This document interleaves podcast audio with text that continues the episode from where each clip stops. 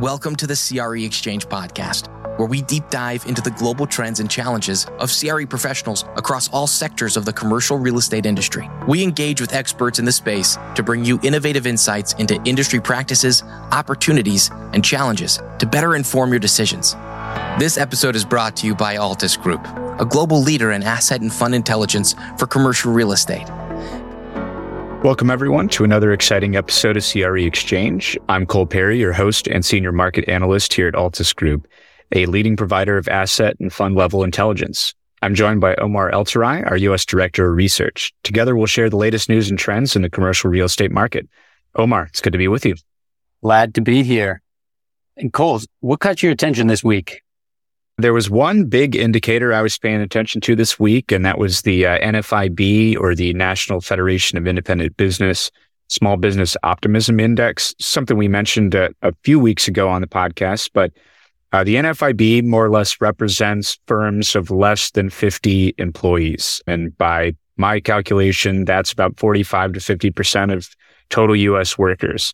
And so this survey is 10 questions and it gauges those firms' opinions, rather the owners of those firms' opinions about their plans, their expectations, what trends they're looking at.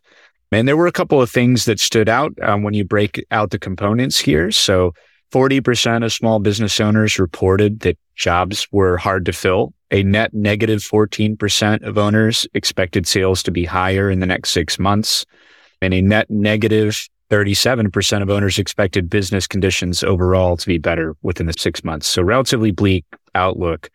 So the index overall was down 0.6 points in August to 91. And that was only slightly higher than it was in May of 2020. So kind of a bleak outlook here for small business. So to underline this, if you're not planning to grow your inventory, you're not planning to grow employment, you would presumably not be willing to grow your real estate footprint. If I were to look at this a little deeper, I know you were looking at some stuff this week. We had uh, CPI and PPI. What was interesting to you there? Yeah, we had both of the prints, CPI and PPI, come out last week. And I think they continue to be a focal point or something that the market is watching very closely, largely because they know that the Fed and central bankers are watching this closely on CPI, so the consumer price index, while it had bottomed in June of this year at around 3%, a year on year growth from the prior year, it has really since ticked up over the last two months. So that's for July and August. The latest numbers, which were reflecting August and were released on the 13th of September, showed that CPI was up 3.7% year on year or 63 basis points over the prior month. And now this is a notable uptick because it's moving in the wrong direction, I would say, and still is moving higher than I think market participants want to see in terms of progress that the Fed would be looking at. But this was also driven mostly by food and energy prices. So when you're looking at the core measure of CPI, which removes food and energy, this is still trending down from the September 20 22 highs of 6.6%. So the August read for the core CPI was 4.4% in August. And this is again on a year on year basis. Looking at PPI or the producer price index, this also increased in August. The PPI numbers released last week showed that PPI final demand was up 1.6% on a year on year basis, well below the 11.6% clocked in March of 2022. But this is again the second consecutive month of year on year increases. And also similar to the CPI numbers, the most recent uptick was driven by energy prices. I thought it was notable that if you just looking at energy within the PPI data, this was up 10.5% on a month on month basis, which is the largest increase month on month in more than a decade. And I know that you were looking at a number of other macro indicators and releases. What caught your eye? Yeah, again, this is a pretty big week for some of the stuff we typically track. And I was looking at advanced retail sales. So this is a census indicator seasonally adjusted, and this is in dollars. So they were retail sales were up 0.6% month on month and 2.5% year on year. But interestingly, they were slightly outpaced by inflation. So inflation adjusted advanced retail sales, also seasonally adjusted, were down nine of the last 10 months. So interesting to take a look at here through the lens of inflation. And so that was interesting to me because grocery did end up climbing quite a bit, 2.1% year over year. And this overall still exceeded expectations. So upon retail sales news, the Dow, Nasdaq and S&P all gained, but still probably interesting that it was nearly identical to the revised July totals. So relatively flat, all things considering, but still outperformed expectations. I was also looking at business inventories, and so they unexpectedly remained unchanged for the third straight month. So under the surface, manufacturing and retail inventories crept up a little bit, but wholesale inventories crept down a little. So overall did not change much. And some big parts of the economy are running light on inventory, largely because they were expecting a recession. And you put these two together and the ratio of inventory to sales, which also came out last week, was 1.4 from 1.39.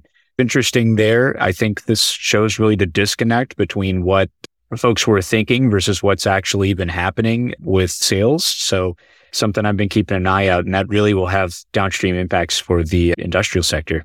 Yeah, absolutely. And inventory to sales ratio is a closely watched ratio because one, you want to see that there are healthy inventories because the inventory management does show to some degree what companies are expecting to sell in the coming quarters. But at the same time, a rapidly growing inventory to sales ratio shows that inventories, when they stack up, that maybe they're not moving as much product out the door as they were anticipating. And I know that with the supply chain disruptions that we had coming out of pandemic lockdowns, that was something that you really did see that that ratio crater.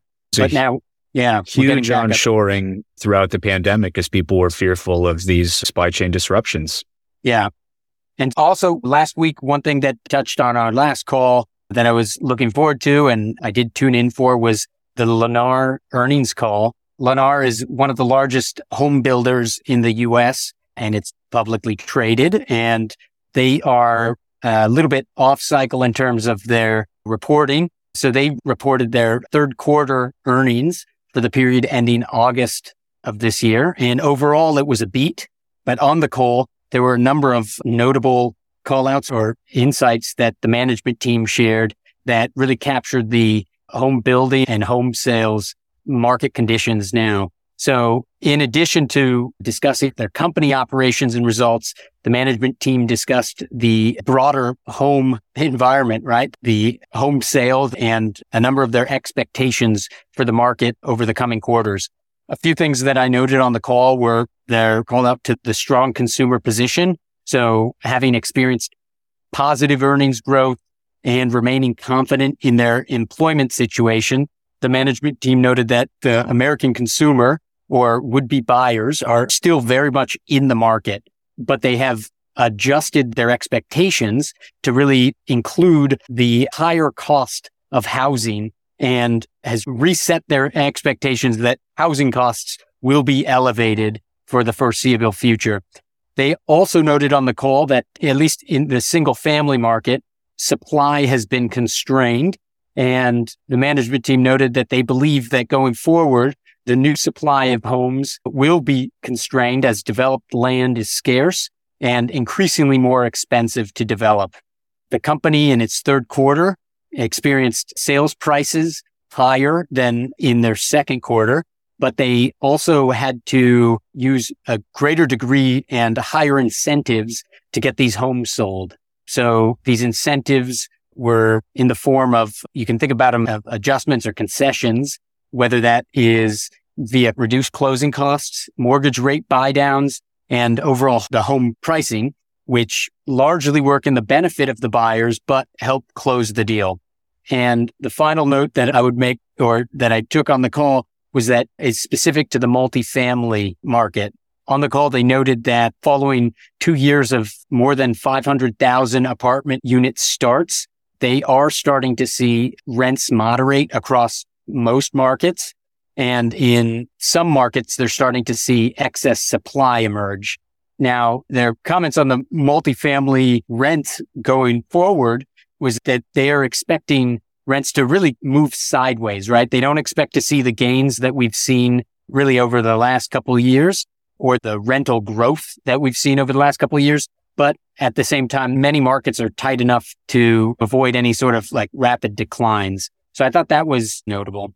Yeah, definitely. I think we've been talking about this too as financing becomes more difficult for single family homes and that demand gets channeled right back into this enormous oncoming supply of multifamily. They level out.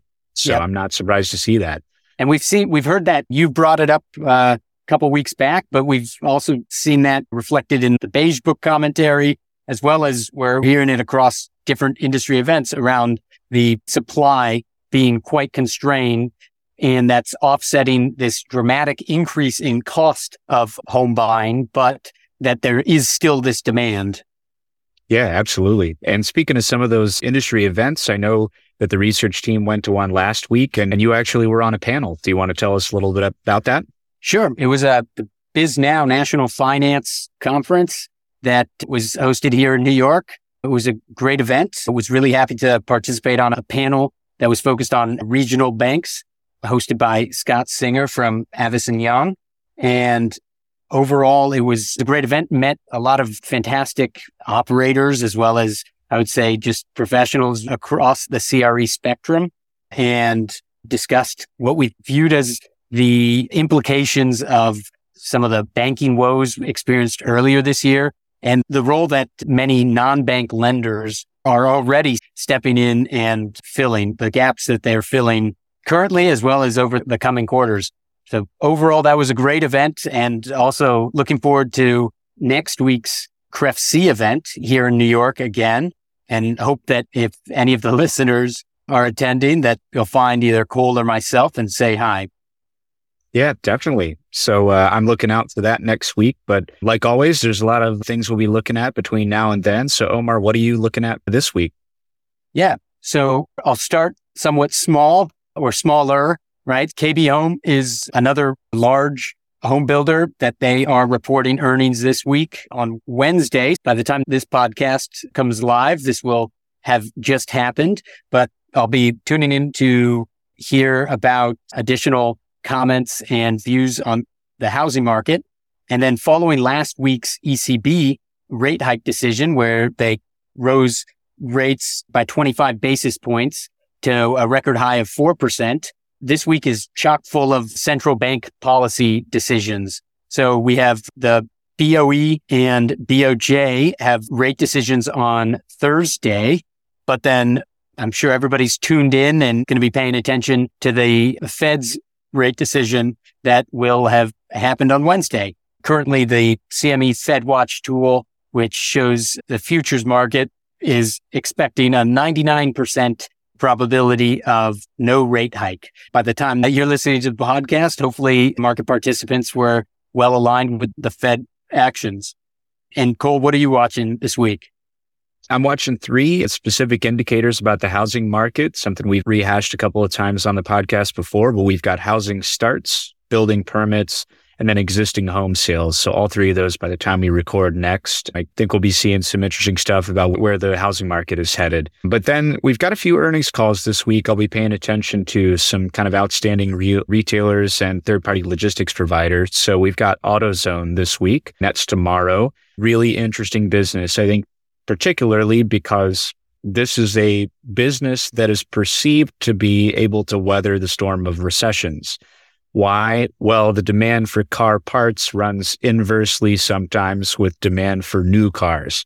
So this might be a leading indicator of where the consumer is headed because if they're searching for parts and not just new vehicles altogether, it might be an indicator that they're really crunched. The other is FedEx. I think this is interesting. Two Memphis based companies, my hometown. So FedEx reports the day after that on the 20th. So by the time we speak next, we'll hear a little bit about them. And so I'm interested mostly in this from an industrial real estate perspective, the effect of the collapse of a fellow large third party logistics provider, Yellow. It should be interesting to see if that has already trickled down into the performance of, say, FedEx and UPS and other large third party logistics providers.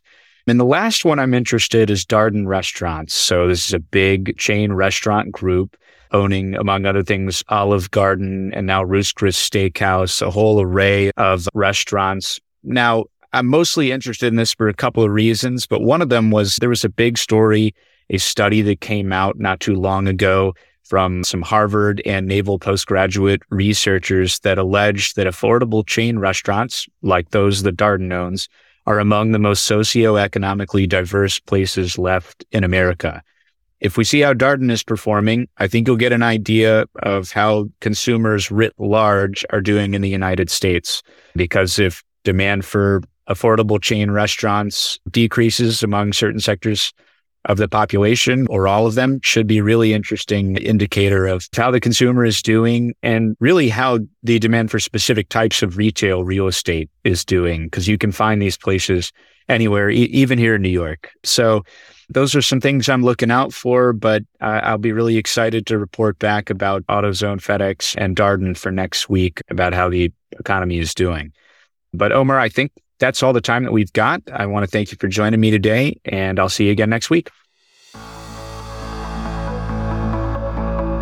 Thank you for listening to the CRE Exchange podcast powered by Altus Group. If you enjoyed this episode, please leave a five star review and be sure to subscribe so you never miss an episode. This episode is brought to you by Altus Group, a global leader in asset and fund intelligence for commercial real estate. At Altus, we bring together capabilities across technology, analytics, valuations, tax, and development advisory services. We are guided by bold thinking, integrity, and inclusivity, partnering with CRE professionals to maximize opportunities with exceptional service experience. Find out more at altusgroup.com.